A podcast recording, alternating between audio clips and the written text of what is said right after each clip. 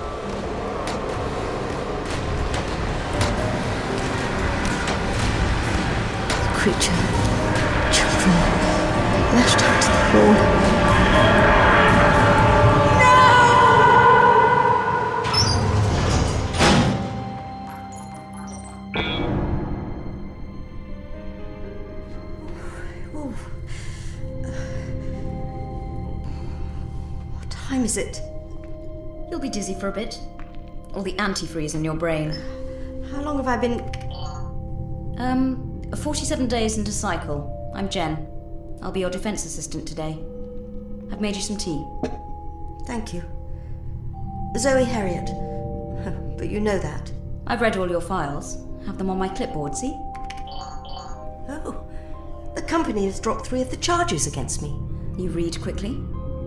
That leaves 36 charges, including sedition, extortion, and threats to personnel. Computer says go straight to plea bargain. 63% chance you'll escape execution. I haven't done anything. Don't let your tea go cold. The company's evidence is pretty compelling. They just want revenge. I won't do what they want. Yes, we did offer a leniency clause. Here. You might possess data of value to shareholders, if you're willing to share that information. You think I travelled in time. We have evidence showing you did. That was someone else. Someone I met once a long time ago. The doctor. You travelled in time with him. I wanted to. Could have stowed away in his ship, gone anywhere or when. But I. I don't know why I didn't. I dream about where we might have been. Chased through the fog by the Romans, sat on the wall on the roof of a skyscraper, paralyzed with fright. A shooting star racing past a dead space station. But they're dreams. They never happened. You told my colleague, uh, she said her name was Ali, that. Ali! She was. She asked me about. about. Oh, but I remember everything. Ali used acromatics to heal your memory. Here. The creature breaks into misty tendrils, enveloping the doctor, forcing itself under his skin, inside him, through and between every particle of his body. The doctor gasps. Well, that's. I don't remember saying that. We don't know why the healing didn't last. There's a lock on your mind or something. Oh, that's ridiculous. Yeah. The company says either you're pretending not to remember, or the memory loss is related to guilt and stress, a sign of your unstable character. How would I know? I don't remember. Oh, thank you, yes. Wait! You've put something in the tea. It hasn't got caffeine. I don't know what tea has got. Catechins, theanine, theobromine, theophylline, trace carbohydrate, and protein. Oh, sorry. I read the label of a box in a kitchen on Pluto. You've not been on Pluto for 17 years. Total recall, yet huge gaps in your memory. So you tell me. Do you think you're unstable? Your colleagues describe you as calculating, ruthless. You don't let anyone get close. Who said that? Testimony is given in confidence. Perhaps it's professional jealousy. It's in their favour to support the company's case, and yet There's some truth in what they say. you do have problems with your memory. We want to help you. I didn't travel in time. You don't understand. You're only of value to the company if you did. Then I'm dead. I've read your files, and I think I've found you. Look. These are scans from an archive on Earth, 150 years old. Typescripts of decoded messages sent to the Foreign Office when foreign meant other nation states. History is not my best subject. They're all stamped top secret. How did you get them? The company found them. They're part of the evidence. They don't tell the whole story, but you were in Uzbekistan in 1919. No. I I. If you could remember, if you could fill in the gaps, you wouldn't have to. Well, it's your only way out of this. What do you think? I. I think I. I.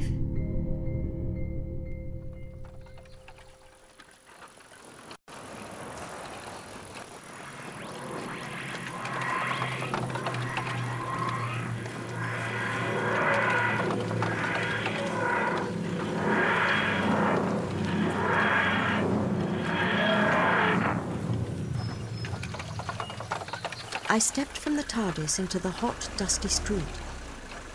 We'd landed in the shade of a double avenue of trees.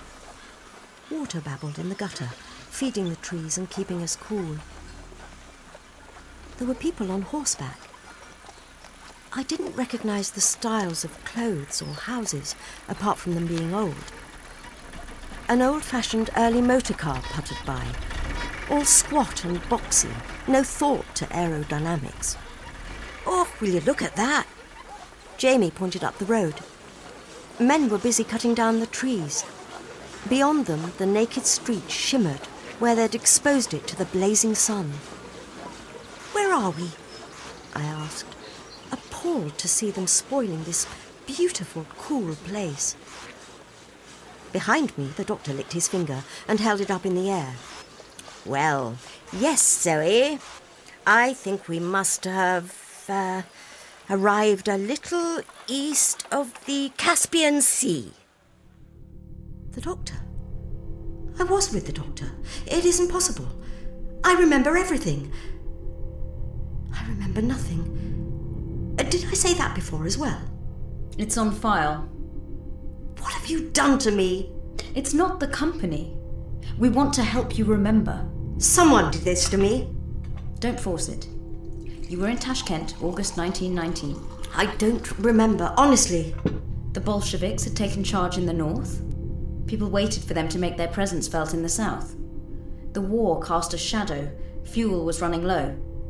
And then there was what was happening to the children. What was happening to the children? Let's see what you remember. You're right about cutting down the trees. Everyone with the right coupon in their ration books got assigned one. People with saws made a fortune. It's all in Lansing's report. Lansing? You met him that first afternoon in a restaurant called The Cup of Tea. One of the few still open. I've got an image of him somewhere. He said no one else dared go near the doctor. What? Why? Oh, I do remember something. It's just what the doctor would do. The town was eerie. As we made our way through it, we saw gaunt, staring faces, old before their time, men missing limbs from the fighting. One sorry looking group wore hats that bore the letters F, J, and I. Austrian prisoners of war, said the doctor, unable or unwilling to head home. It was hot and we were very hungry, and everywhere was closed. And then a waiter dashed over as we came in, forcing an obsequious smile. He looked the doctor up and down and clearly didn't like what he saw. The doctor was short and scruffy.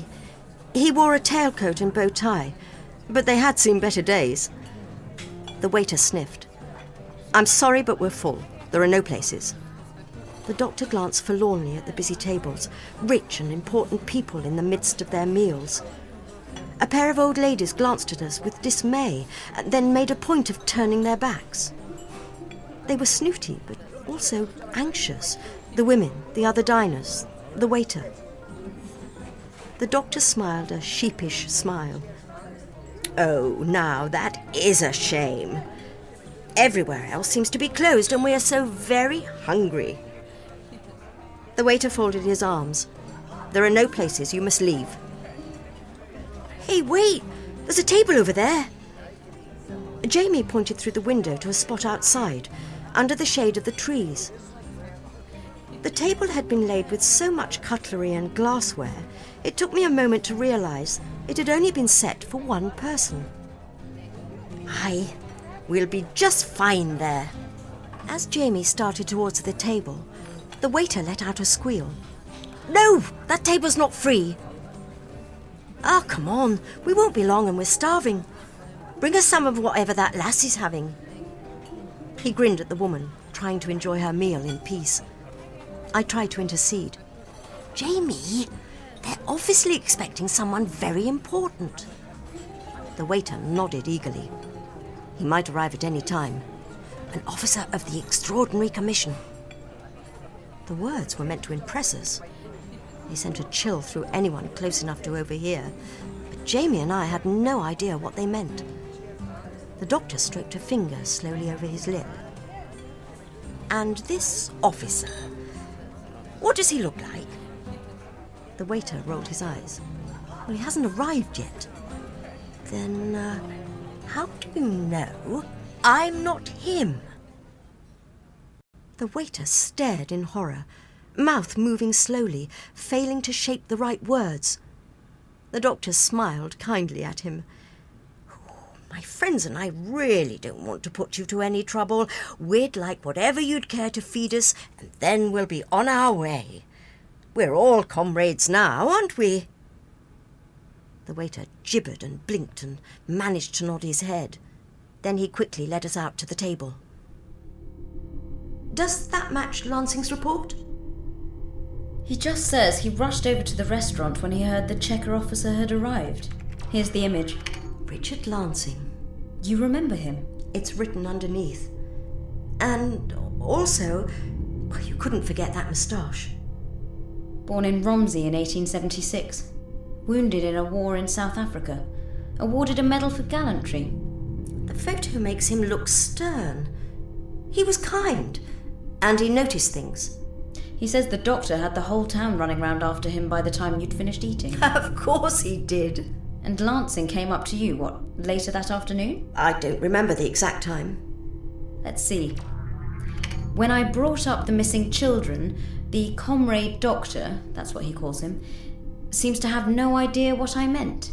But he's an inscrutable little fellow, and before I knew it, The teased... doctor teased it all out of him. Missing children. Lansing worked at a school. He knew some of the children who'd gone and he had no clues as to what might have happened. Some of the locals blamed witches or aliens, by which they meant people from other nation states. Lansing was checking us out, but he also wanted our help. So, to his own amazement, he invited the Cheka officer back to meet his wife. He led us across town through that blazing afternoon. As we passed into the old town, a woman came out of one of the houses and stumbled towards Lansing. Her eyes were awful to see. Such pain and despair. In her hand, she clutched a rag of material, sopping wet. Lansing said nothing, just put his arms around her. They held on to each other while we watched, feeling awkward. Then Lansing introduced the comrade doctor as the man who was going to help. She didn't seem at all grateful. Whatever had happened to her, whatever she had lost, she was still scared of the Cheka. The garment you're holding, can I see? But the woman wouldn't share her precious rag. It was all she had left of her child. Lansing School was in the old town, where the land was cheaper. It had once been a stable, I think, a few grubby boys and girls played a version of football that involved lots of shoving and fouls. Jamie had never played football, but was quickly caught up in the game. Hey, you said hands weren't allowed. Some of the townsfolk came out to watch, to laugh and point at the grown up little boy. I realised now they were also watching the school, watching over the children. I didn't play. I thought it was silly, with nothing to be gained from the contest. These children, so different, so wild, compared to those I'd grown up with on the elite programme.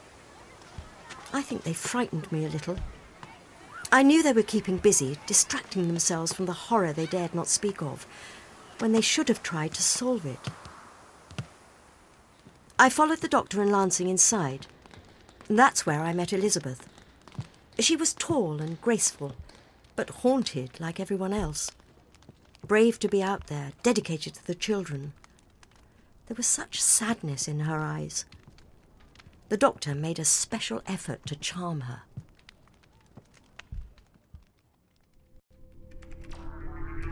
We don't have an image of her, just the things we glean about her from Lansing. Lost her brothers in the war. Maybe that was it. But also that whole town.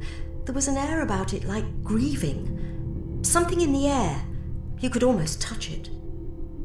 The Lansings tried to make us at home with what they could spare. Over rough coffee like gravel, they told us what little they knew about the missing children. They vanished from their beds at night, one by one, sometimes while their families slept in the same room.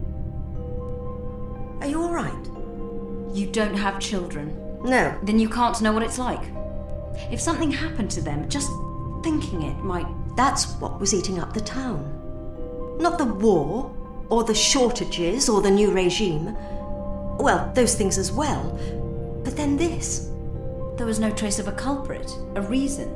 There were the usual rumours that one social group had it in for another.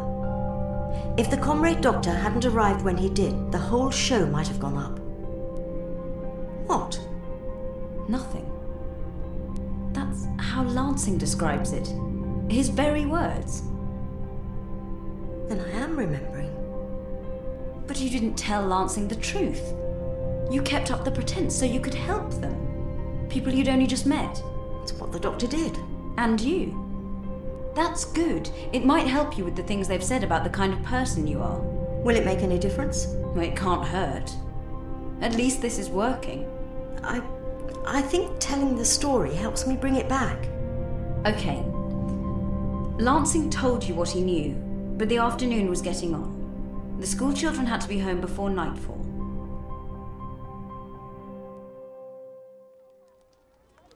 Hey, come back now. Outside in the yard, the football match ended abruptly.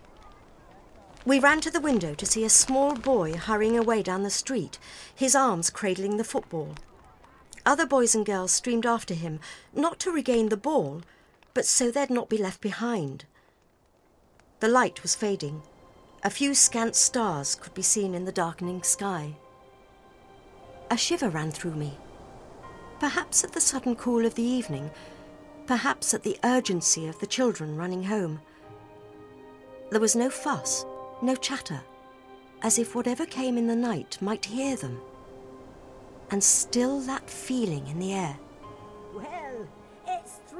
Well, it's 3 0 to Scotland. Jamie stood alone in the schoolyard, staring after the children. No, not alone. A small, dark haired girl hovered beside him. Her name was Laziza, a small, timid girl whose brother had been taken just two nights before. She cowered behind Jamie as the rest of us came out into the yard. Lansing told Laziza to answer Comrade Doctor's questions. But even when the doctor tried his most winning smile, she only shook her head. To our surprise, Jamie stepped between the doctor and the girl. Hey now, you want to talk to her? You have to talk to me. He turned to the terrified girl. Do you not want to answer his questions? The girl carefully shook her head. Then you won't answer his questions. Do you want me and your teacher to see you safe home? The girl considered, looking nervously to Elizabeth Lansing, who quickly said that she had come too. Laziza glanced round, up the fast darkening street, then reached out to take Jamie's hand.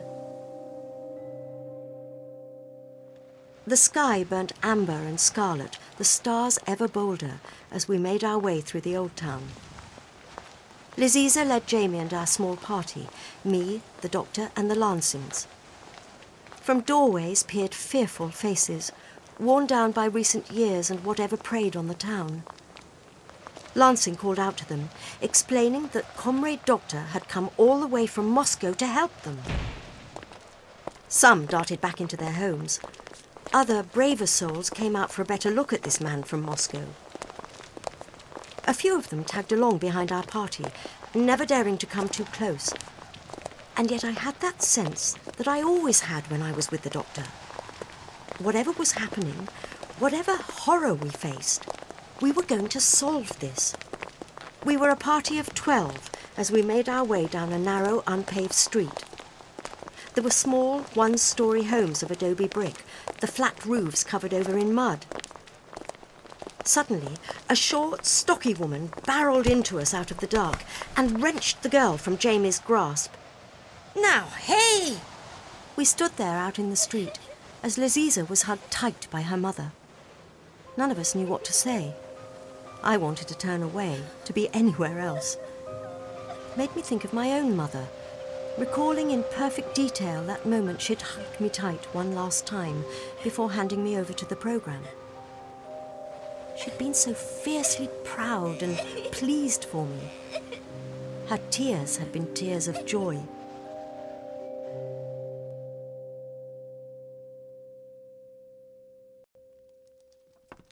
Laziza's mother had the good manners to invite us all into her home. There wasn't room in the small space, but everyone squeezed in anyway. There was a single chair by the open fire, and a pair of pretty silk cushions beside it on the cleanly swept stone floor. I spotted a few handcrafted ornaments. It's odd to see a family home completely devoid of images of the family. There were no photographs or drawings. It was awkward in such a crowd, and I couldn't see how the doctor would ask his questions. But he didn't. He simply put his arms round the woman and held her. We watched dumbly, some of the neighbours with tears down their faces. Then Laziza's mother stepped back from the doctor and curtly told him about her son. Stas was a good boy, did his chores without being told to, and had never run off before. His mother and sister had not heard a thing. They'd slept until morning and then found Stas gone. There was no sign of a struggle, no blood. He'd simply vanished into the air. Some of the crowd around us mumbled something as if doubting the story. The woman lowered her eyes. I could see that her neighbours had already voiced their theories as to what she might have done to her son. That seemed so desperately cruel, and yet I couldn't help wondering if they might be right. The doctor only nodded, no hint that he doubted her, then asked to see where the boy had been sleeping. There wasn't a separate bedroom. The mother and her children simply curled up in the back of the room we were standing in. No one else seemed to think that unusual. Laziza's mother showed us the spot where she'd last seen her son, in the corner by the back door. She explained that he always slept in the same place to spare his mother and sister from the draught. Carefully, the doctor perused the spot, patting the empty blankets. What do you make of this, Zoe? He pointed at a patch of wetness by the door, silver where it caught the light. As I made my way over for a better look, he stopped me getting too close.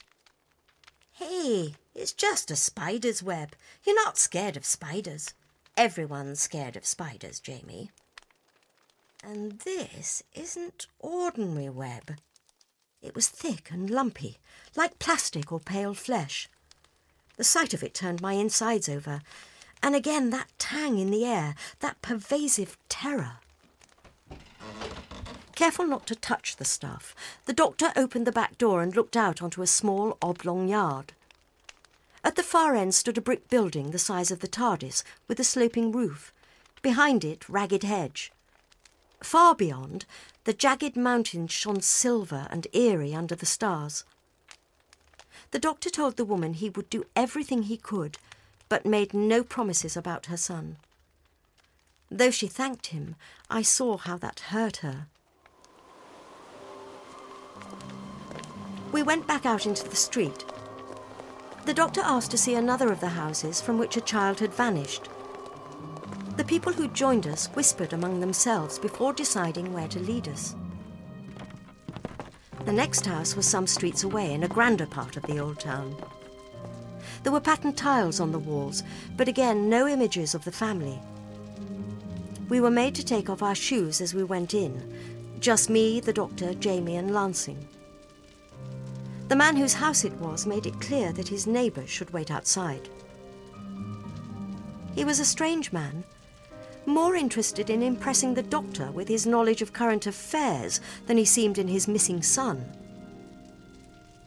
While his wife looked on with a pallid smile, the man explained that his eldest boy, who had thankfully been spared, would soon be joining some political party. I had to stop Jamie from berating the man, but I didn't know what to think myself. This man, so proud of his eldest son's prospects, so terrified of the doctor. Again, I thought of my mother that final time. So fiercely proud and pleased for me. Her tears had been tears of joy. The doctor was shown into the missing boy's room, an immaculate cube on the first floor. The doctor made his way to the window and looked out on the view of the distant mountains. And on the sill, he showed Jamie and I tendrils of that thick, fleshy webbing. It's some kind of giant spider. I do hope not, Jamie. No, I think it's something else. A larger crowd had gathered as we went back outside, eager to hear what the comrade doctor might say. He asked if anyone among them was missing a child, and two men nervously raised their hands. The doctor made his way through the crowd to them. Now, this is important. The doors and windows where they slept, in which direction did they face? The two men didn't answer at once. They glanced quickly at each other, then round to the crowd, not sure what the doctor wanted to hear. I shuddered, feeling their dread at this strange, powerful man from the new regime who asked such loaded questions. But one of the men dared to come forward. The windows in his son's room looked east. The doctor clapped his hands, turning to the other man. And yours? Yes, the room in the other man's house had a window looking east. The doctor took the man's hand and shook it with excitement. Well, that's it then. It's obvious. It wasn't obvious to Lansing. Not until the doctor explained it. The children had all been taken from rooms with windows or doors facing east. The houses were all on the edge of the old town. From those two separate rooms, the doctor had looked out on the same view of the mountains. Even if some houses were richer than others or practiced different religions. That's what Lansing and the others couldn't see past. The thing taking the children didn't care about people's beliefs or money. And it left this fleshy cobweb. Lansing never mentioned that. You remember the thing that made it? I remember. The doctor explained that someone had taken the children that it came in from the mountains. The bushes growing at the back of Laziza's house had been pressed inward towards the house where something larger than an average man had come through before leaving again with Laziza's brother Stas. This something had also been able to reach into first floor windows. One child had been taken from a house on the edge of town each night. Aye, but not tonight! Isn't that right? They organised themselves with an occasional prod from the doctor and Jamie and me as his colonels. Word got round quickly, gaunt men and women coming to join us, desperate to help where they could. And then we waited. The doctor and I hid together behind a low wall at the back of one building. Over the wall and some miles away stood the starlit mountains. On our side, across the yard, leading to the back of the house, I couldn't quite make out Jamie in the shadows, though I knew he was there.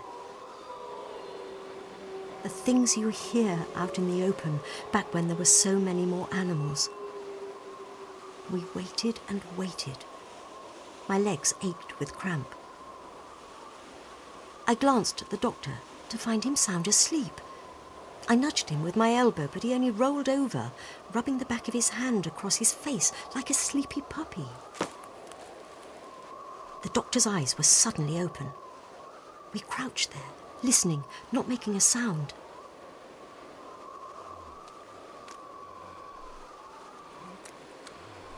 The doctor slowly raised his head to look over the low wall. I crouched perfectly still beside him. When he didn't say anything, I carefully joined him, peeping out at the distant grey mountain. Uh, it's all right, Zoe. I can't see anything. The crowd charged from their hiding places, wielding flaming torches. I saw Jamie leap the low wall and charge into the night, swinging a torch above his head. The doctor and I stood, staring after him and the others. And then I saw what they had seen. It stared in horror at the small human beings and fire charging fast towards it. There were no eyes in its lumpy, misshapen head but its mouth fell open to let out a terrible wail. The creature wore the tatty remains of some kind of uniform, as if it had burst from its seams. The exposed, pale skin, glistening like porridge, reflected the oncoming firelight. And then, with a grace you would never have expected, it turned on its long, misshapen legs and hared away, back into the darkness. You called it a creature. It was twice the size of any of the men who scared it off. What did Lansing say? He says it was like a creature, with a cry like an animal. But he saw a man, a tall man, deformed or badly burnt. I remember. I don't know what I remember. You both saw it so briefly. I don't know. Lansing might have been wrong. Two lines in one of his letters, I'll show you. I know it's the one I've got up. A tall, misshapen man, his skin glistening and pale like a walking cadaver. And this unspeakable thing is what's been taking our children. Let's take a break. Have some more tea. I don't remember any more of that night. We don't need to go on till you're ready. I want to remember. You slept. Lansing says people took it in turns to stay up and keep watch in case the man, the creature, came back. But it had been a long night, and the doctor sent you back to the school with the Lansings. Elizabeth made up the spare bed. I don't. Oh, I remember a quilt, like you see in museums. You must have slept. I don't have trouble sleeping, but when I sleep, I dream. Things try to grab me, to catch me, to shape me into them. I think I dreamt of monsters even then. Perhaps it's what you saw that night. Whatever you saw, you never quite escaped it. Or it did something, reached out, planted itself in my head. Lansing stayed up to write his account of everything he witnessed that day. He'd a good eye for detail, and you can see his pleasure in how things had turned out. There's still work to be done. The man must be apprehended. But the mystery is over. Do you remember what happened next? I must have woken. Yes, I woke up. Oh! Oh! Oh! oh. It was all right. The thing hadn't got me. I was on the makeshift bed in the school that had once been a stable. Elizabeth Lansing made me more of the gravelly coffee. Her husband had only just left, called away by a note from the doctor. I was furious. Didn't he call for me too? He can't expect me to stay here and help you run the school. I hated the thought that he'd left me out, but I'd also been no good with the wild children. They trusted Jamie because he played football. Doesn't that say it all? Elizabeth explained that her husband had told her to stay behind with me so that we'd be safe. She couldn't disobey her husband, unless, she said with a smile, I was to tear off after him. Then she'd have to come after me. But I don't know where they've gone. Elizabeth handed over a scrap of paper on which the doctor had scrawled an address. We left a notice that the school was closed, then hurried away down the street. My heart was pounding, worried that we might miss the doctor and the others. They would be heading for the mountains, tracking the creature back to its lair. Even by daylight, in a group carrying guns, that thing we'd seen, the pale and glistening skin. And also, my dreams still haunted me. The thing reaching out to bundle me up in fleshy cobweb. But I wouldn't be left out. A crowd jostled outside the house, rubbernecking to see inside. Uniformed men made up a cordon, keeping them out. But they recognised Elizabeth as we pushed through the crowd and we were allowed into the house. Something was wrong. Something was terribly wrong. We made our way past more uniformed men to an upstairs room. It was packed with people, better dressed and more important than those crowding outside. I struggled to get through them, and they parted around me. The doctor, Jamie, and Lansing looked up at me from a bench, not quite wide enough for them all. I laughed at Lansing's shocked expression as he saw that his wife had come with me. But my laugh died away as I realized it wasn't just surprise, but horror. Ah, Zoe, this is, uh, an officer of the Extraordinary Commission. The doctor nodded across the room to another uniformed man. I'd thought he was just one of the soldiers, or police, or whatever they were. He wasn't tall or handsome. He didn't look very strong. There was nothing special about him except that everyone else was so terrified. He gazed at me intently, and I stood my ground, glaring back. The Cheka investigator, the real Cheka investigator, held my eye and smiled. Malik Chebrikov. I looked him up separately. The file says Vecheka, an acronym for the All Russian Extraordinary Committee to Combat Counter Revolution and Sabotage. Secret police. A bit like the company. You remember him? Chebrikov? I. Yes.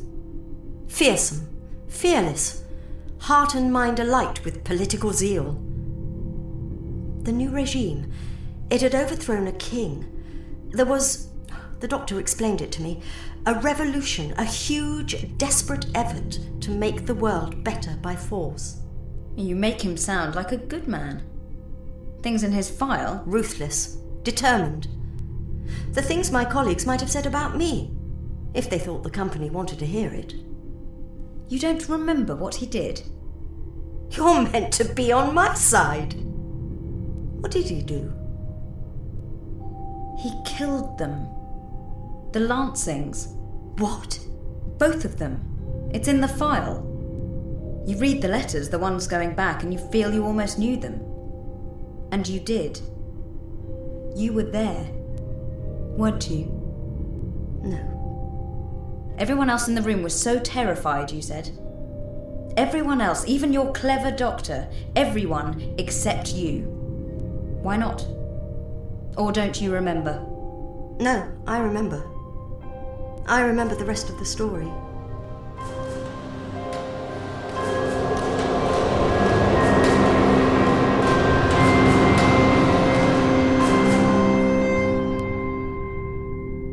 But it wasn't Malik Chebrikov who killed the Lansings. It was me.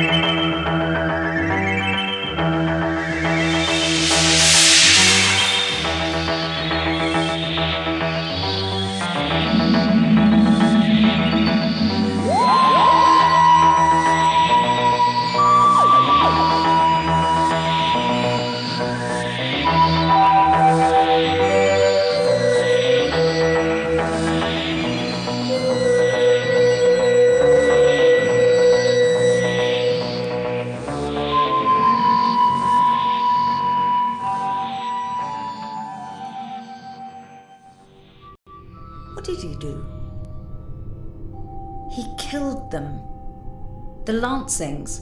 What? Both of them. It's in the file. You read the letters, the ones going back, and you feel you almost knew them. And you did. You were there. Weren't you? No. Everyone else in the room was so terrified, you said. Everyone else, even your clever doctor, everyone except you. Why not? Or don't you remember? No, I remember. I remember the rest of the story.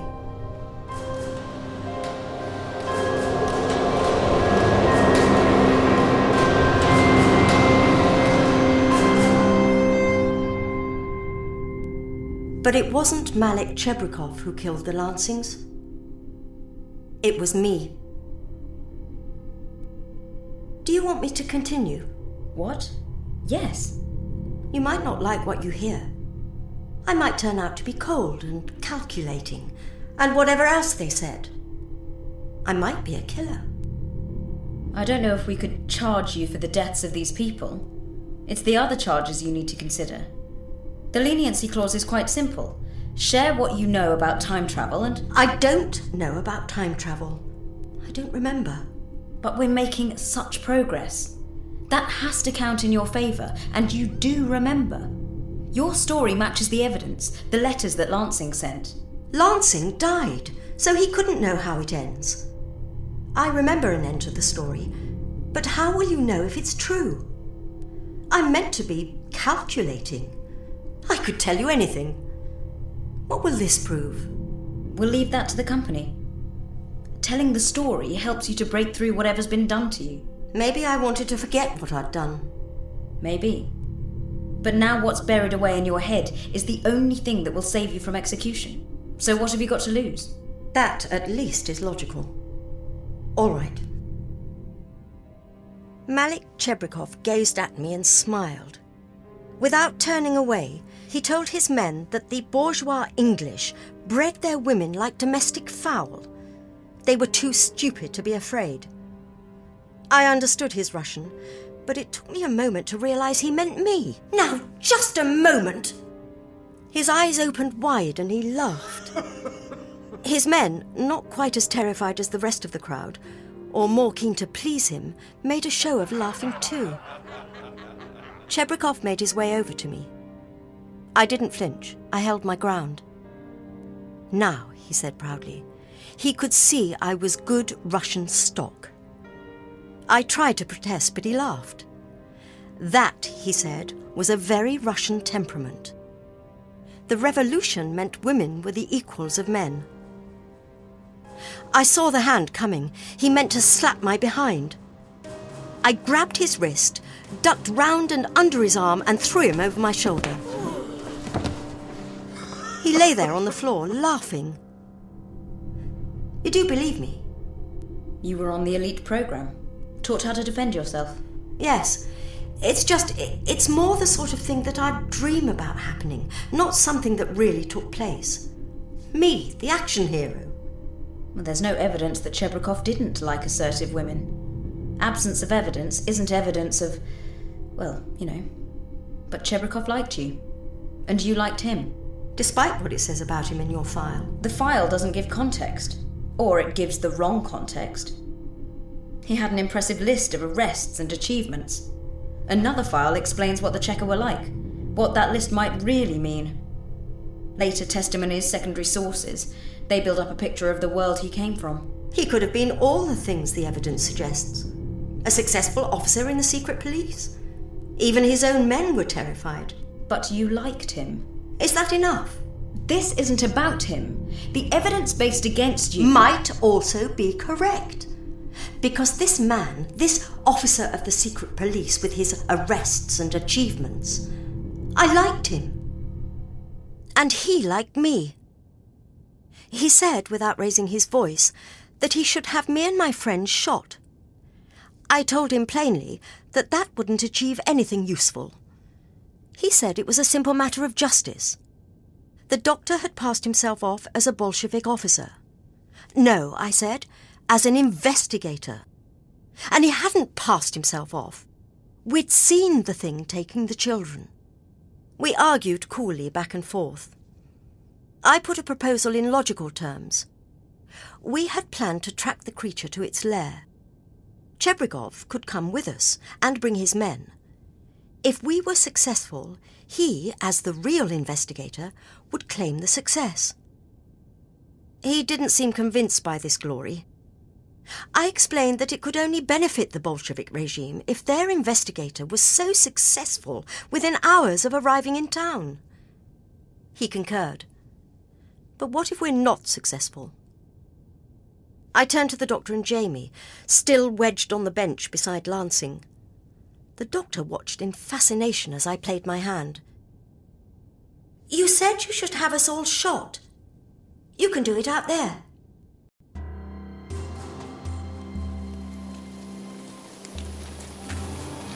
We made our way through the hot, dry terrain, the mountain never seeming to get any closer. Sweat beaded on my brow, and I'd worn completely the wrong thing for such heat. The sparkly catsuit baked against my skin. They hadn't allowed us much in the way of supplies, just what the camel would carry. The soldiers didn't want to be weighed down by our stuff if we weren't all coming back, and yet they allowed us time to prepare. The doctor checked maps, Jamie filled canteens of water.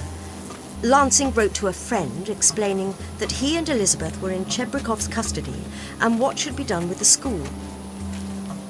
That will be the last letter from him in your file. We made slow progress on foot. I hung back with Elizabeth, walking together on one side of the camel. Elizabeth walked with such poise, as if she did this sort of thing every day. Ahead, the doctor and Lansing led the way, tracking tracks that the rest of us couldn't see. The doctor, in his shirt sleeves, his checked trousers rolled up to his knees, kept glancing back to ensure we were all following Jamie, Elizabeth, Chebrikov, and his soldiers. The doctor eyed their guns but said nothing. Every so often he'd stop, crouching down to examine some innocuous patch of ground or what might have been a damp end of cobweb. Lansing would join him.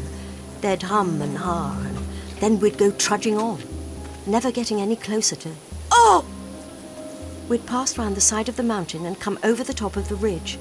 A valley dropped away before us, exposing a terrible sight.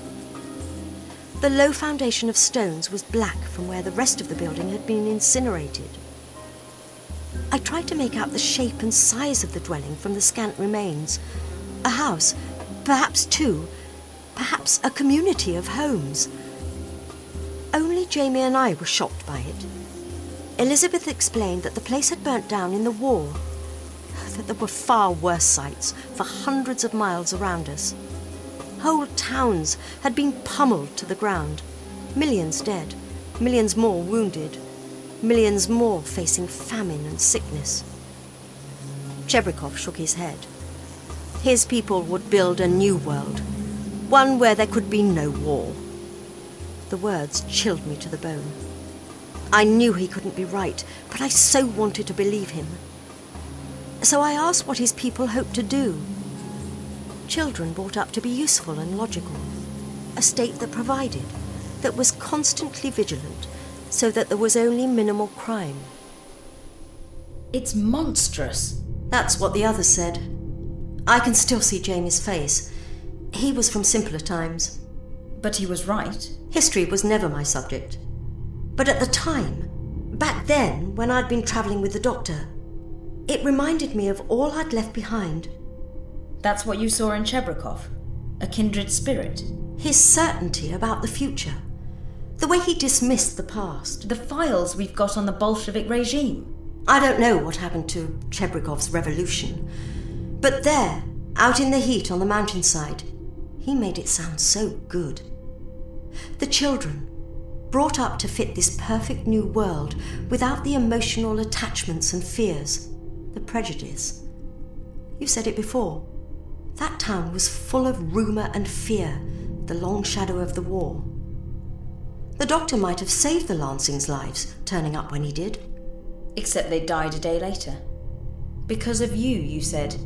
They died that morning, when we found the creature. Beyond the burnt out buildings, we at last found the spaceship. The doctor saw it first, pointing up the dry and dusty mountainside to the arc of glinting silver. Chebrikov reached for a pair of binoculars. He thought the glinting might be a mirage. But no. As we pressed on up the slope, the arc became a smooth sweep of silver pressed into the earth. The ground was torn up to its left, where the thing had crash landed. Chebrikov ushered his men slowly forward to investigate. Only when they got close could we judge the size. As long as some of the richer houses we'd seen in the old town, large enough to house the creature and all the missing children. There was no visible way into the perfect silvery surface. The doctor made his way over to help. The side of the ship rippled like water, melting away to form an oval shaped door. The doctor made to enter, but Chebrikov stopped him and led his men inside first. It should have been a relief to be out of the sun. My heart was hammering with fear. The single room was bathed in pale blue light, the air inside the ship cool against our skin. The doctor made his way over to the amorphous raised structure at the far end of the room, the ship's only apparent controls. The soldiers gazed round at the glowing blue ceiling. Chebrikov stopped at a partition in the wall leading to a separate room. He stared coolly at whatever he saw. Elizabeth went over to join him and let out a horrified gasp. The children were there, lashed up against the wall in what might have been thick spiders' webs. The doctor hurried over, dashing into the room to examine them. The children were alive, he said, but being kept unconscious. The webbing, sticky and warm to the touch, was some kind of network to feed and keep them stable. He explained it to Lansing and Chebrikov as being like the irrigation system for trees on the streets of Tashkent. They didn't like the comparison. The creature was also lashed up to the wall in the same thick, fleshy webbing. It was a creature, whatever Lansing had thought. Twice the size of a man, its huge, lumpy head showing no eyes or ears, only a cavity for a mouth. Its skin was like porridge, glistening, opaque. The doctor indicated the vivid pink blotches across its torso and one enormous arm. I rather think this fellow has been in the wars. Those are burns. Lansing protested. We'd chased it off with fire the previous night, but no one had got close. The doctor explained no, the burns were much older. This ship and its pilot had taken at least a year to recover from the crash. Chebrikov understood. However extraordinary what he was seeing, he had a cold and rational mind. This craft, this spaceship, had been shot down in the war. The doctor nodded sadly. It had probably been observing and got too close But that still didn't explain the children. The ship was ready to leave now. Why didn't the creature just go? The doctor would have woken the creature to ask it, but I stopped him. We had to rescue the children first, get them away from any danger. The doctor concurred, and we examined the fleshy webbing holding them to the wall. The network supplied nutrients to their small and sleeping bodies. The children looked comfortable dreaming contented dreams. Jamie said it was almost a shame to wake them. But I traced the network round to a cluster of thick flesh. I reached my fingers round the warm, sticky tendrils and I pulled it from the wall.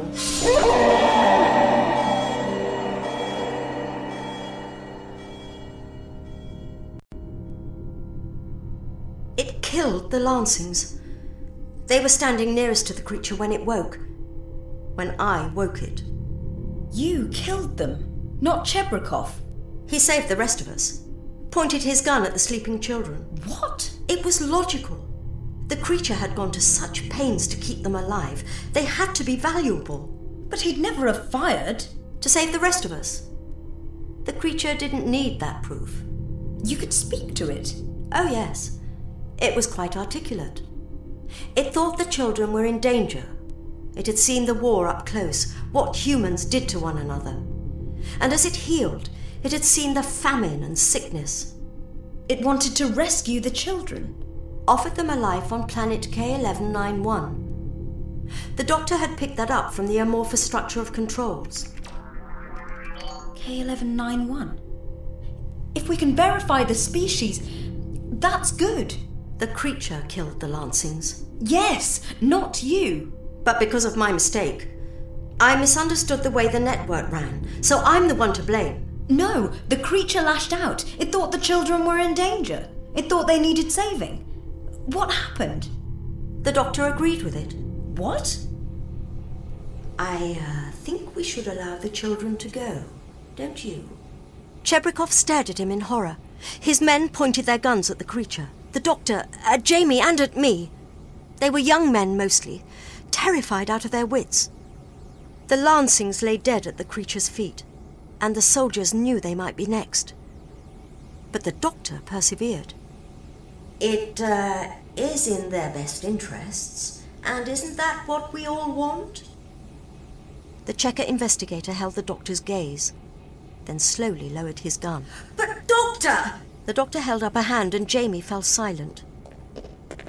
The creature led us back through to the amorphous structure of controls. The doctor looked them over, checking the ship was fully repaired and could make its way back to planet K1191. We were all ready to go. The doctor explained that he'd tell the parents that their children were not coming back. Not ever. The children. He'd woken the children when he'd worked the controls. And they really didn't like what he'd said about never seeing their parents again. The creature cried out as well, sharing the anguish of the children, and furious at the doctor for bringing on this pain. I had felt it, the way the creature shared our feelings and fears.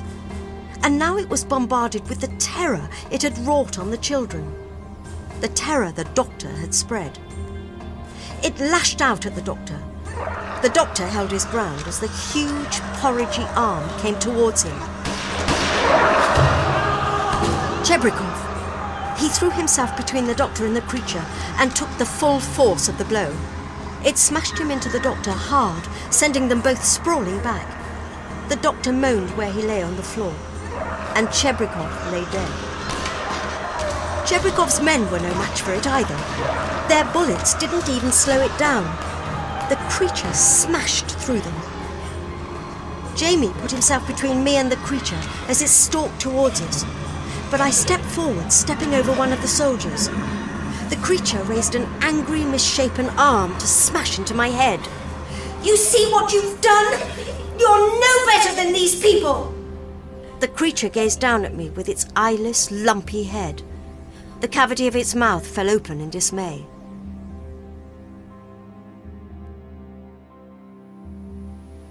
We stood in the glaring afternoon heat as the ship gracefully eased into the sky.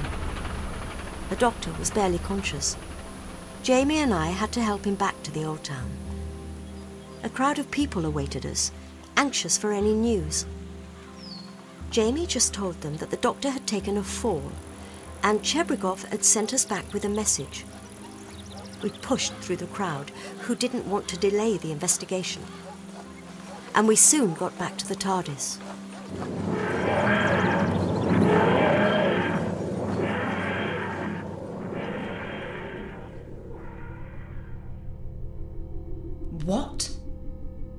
What about the children? They were better off with the creature.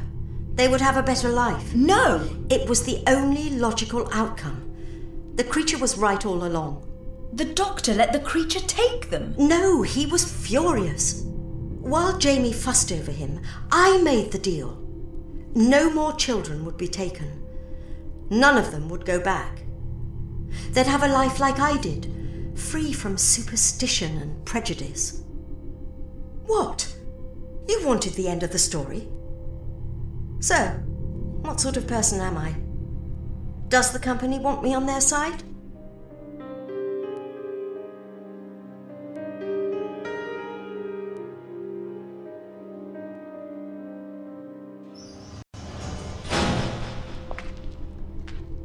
Well, that didn't take long.